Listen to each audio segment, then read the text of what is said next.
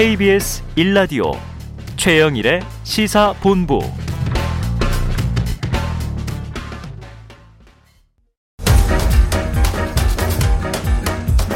최영일의 시사본부 10분 인터뷰 네, 10분 동안 핵심 이슈를 짚는 10분 인터뷰입니다.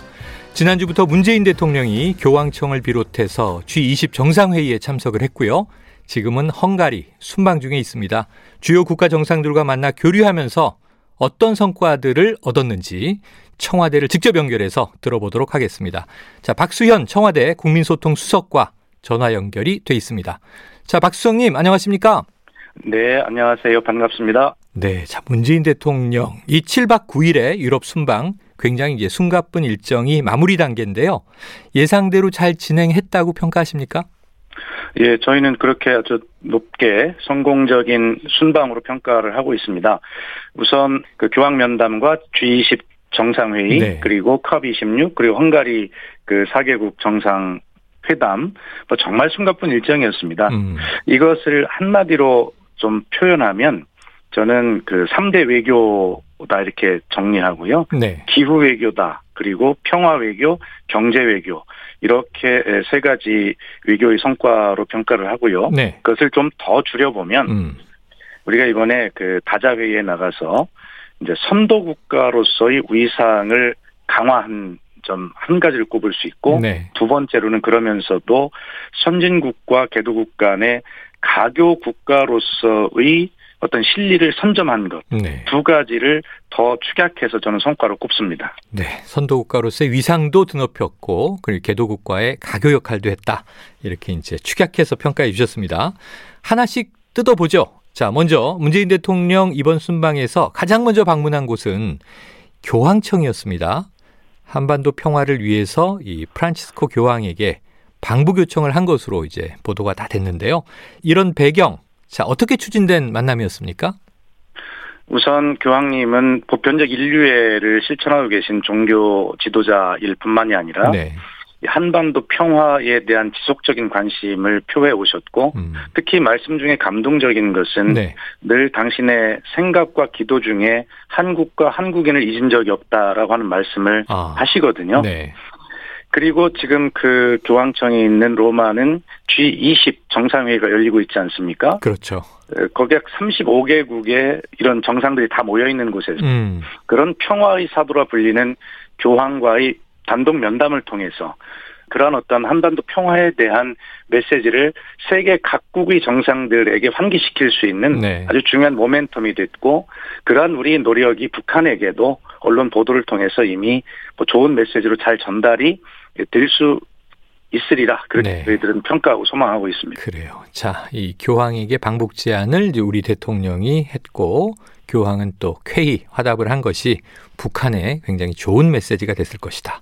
혹시 이 저 박수성님이나 혹은 청와대 차원에서 교황의 북한 방문이 언제쯤 이루어지겠다 이렇게 예상하는 시점 혹시 있습니까?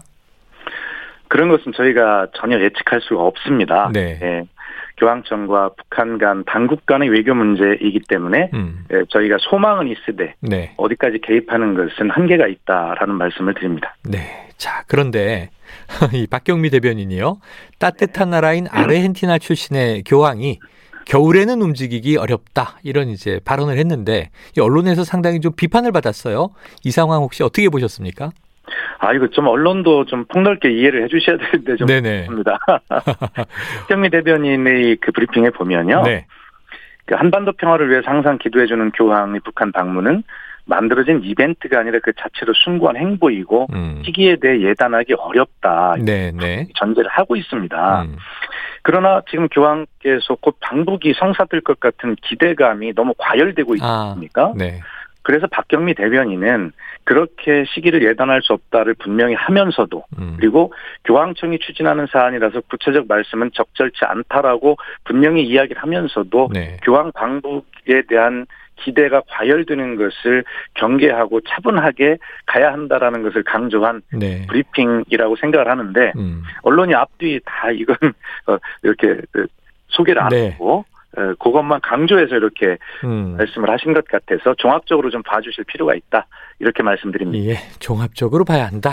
또 교황이 워낙 또 고령이기도 하기 때문에 여러 가지 고려들이 있겠죠. 자, 문재인 대통령 유엔 기후변화 협약 당사국 총회 아까 콥 26이라고 말씀해 주셨죠. 여기 남북 삼림 협약에 대한 메시지를 남겼습니다. 이 의미를 조금 풀어 주신다면요. 예, 남북 산림 협력에 대해서 제안하셨는데요. 네. 이 문제는 2018년 4.27 판문점 선언 이후에 남북 산림 협력 분과 회담을 통해서 협력 사업이 지속적으로 논의돼 오고 있는 것입니다. 네. 그렇기 때문에 갑작스런 제안이라고 할 수는 없고요. 음. 또 그런 과정들이 있었기 때문에 어, 서로 잘 논의가 된다면 어떤 성과가 날 수 있는 그런 부분 아니겠습니까? 네. 그리고 이것이 꼭 필요한 것이 제 개인적으로 분석을 해봤는데요. 네네. 일석삼조의 협력 사업이다. 저는 이렇게 어. 하고 싶어요. 어, 박수성님의 개인적인 예, 분석이군요. 그렇습니다. 어떤 겁니까? 왜냐하면 북한은 지금 산림 황폐지가 많지 않습니까? 네, 그렇게 알려져 있죠. 예, 비가 오면 홍수가 나고 산사태 같은 것들이 많이 나, 나는데 음. 이 북한의 산림 황폐지에 대한 산림을 회복함으로써 향후에 음. 한반도 전체의 지속 발전 가능 토대를 만든 것 아니겠습니까? 첫 네. 번째가. 두 번째는 남북이 공이 이번에 에, 북한은 2019년에 이미 발표했습니다만 탄, 탄소 감축 목표를 발표하고 있습니다. 네. 노력을 많이 해야 합니다. 이 산림 조림을 한다는 것은 탄소를 흡수하는 기능이 있기 때문에 이 굉장히 중요한 감축 목표에 기여하고 있는 것이거든요. 그래서 네. 번째는 남북이 공이 온실가스 감축 목표를 달성하는데 기여할 것이다. 음. 그래서 서로 윈윈할 수 있는 전략이다. 이렇게 의미를 부여하고요. 네. 세 번째는 이렇게 되어서 산림 협력이 이루어지고 오고 가다 보면 남북 관계가 개선이 되고 또 그것이 추동력이 되어서 북미 비핵화 협상도 또 진전이 되는 그러한 어떤 모멘텀이 되지 않겠습니까? 네. 그래서 그 협의 여건의 조성에 도움이 될 것이다.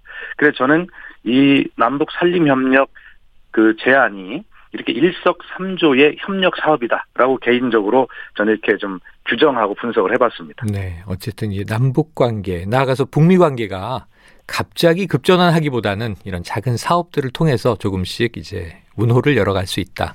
이런 의미로 이제 해석해 주신 걸로 들리네요. 자, 이 한 가지 여쭤볼 것이 한일 관계 문제가 또 남아있죠. 큰 과제인데, 네. 이 총선을 치르고 G20에는 못 왔고요.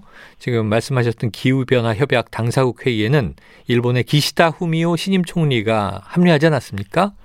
그런데 우리 정부와의 양자 회담이 불발됐다. 이런 이제 언론 기사가 쏟아져 나왔는데, 여기에 대해서는 또 어떻게 말씀 주시겠어요?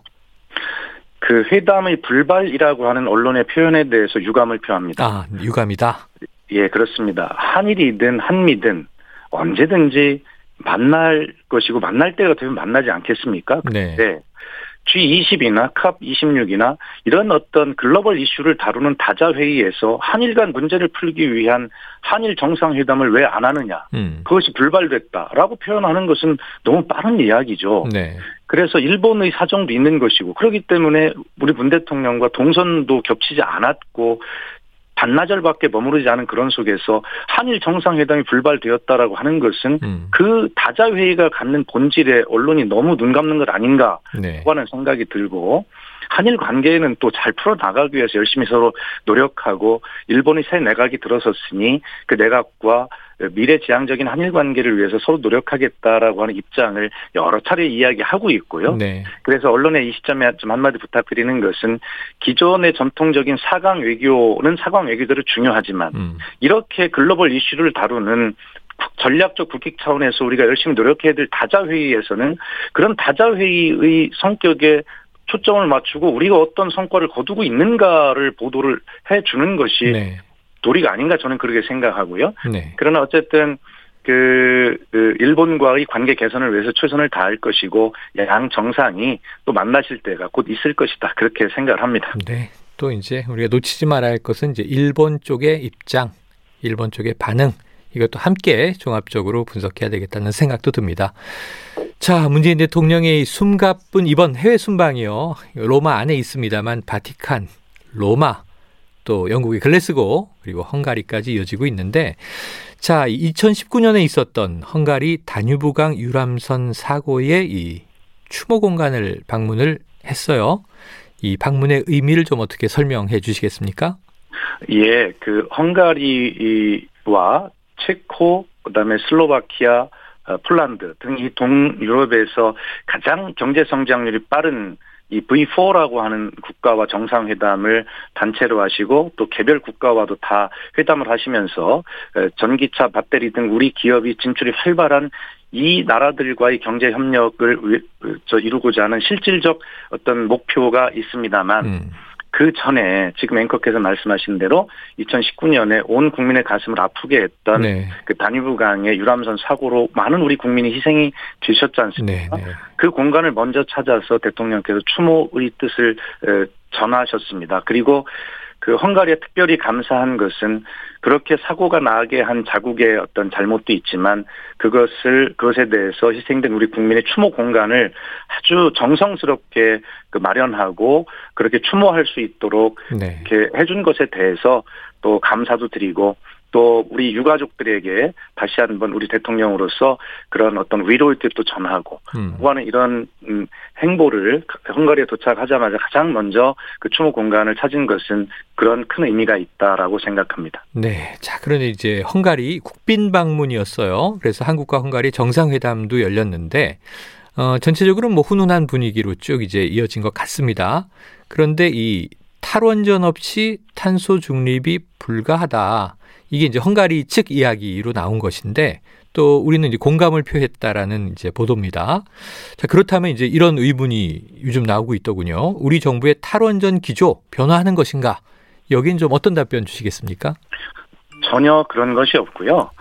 어, 우리 정부의 그 에너지 전환 정책, 그것을 뭐 일부에서는 탈원전이라고 부르고 있습니다만 네. 이것에 대한 이해가 부족한 것이다라고 생각합니다. 네. 우리의 탈원전 정책은 2080년까지 아주 장기적으로 원전의 비율을 줄여가는 것이고요. 음. 원전의 비율이 주는 대신에 우리는 태양광이나 풍력, 특히 해상 동력 풍력 같은 신재생 에너지 비율을 높여가고 네. 수소 에너지 비율을 높여가는 것입니다. 음. 그렇게 함으로써 탄소 중립을 이루겠다는 것인데 우리가 탄소 중립을 이루겠다고 어, 선언한 2050년까지 우리는 여전히 원전의 그 비율을 유지해 나갑니다. 음. 어, 헝가리 대통령과의 정상회담에서 우리 대통령은 그런 우리의 입장을 어, 충분하게 잘 설명을 했고 우리가 당장 오늘 내일로 탄소 중립을 이루기 위해서 원전을 폐쇄하겠다 이런 입장이 아닙니다. 네. 그래서 우리가 가진 기조 이런 것들 정책의 기조는 흔들림이 없이 그대로 어, 가는 것이고요.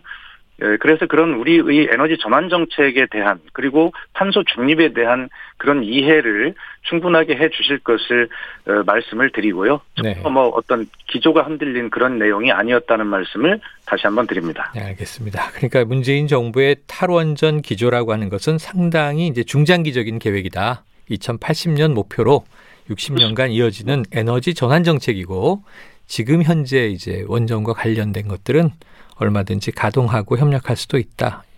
이렇게 이해하면 되겠네요. 그렇습니다. 알겠습니다. 오늘 말씀 고맙습니다. 여기까지 정리해 보죠.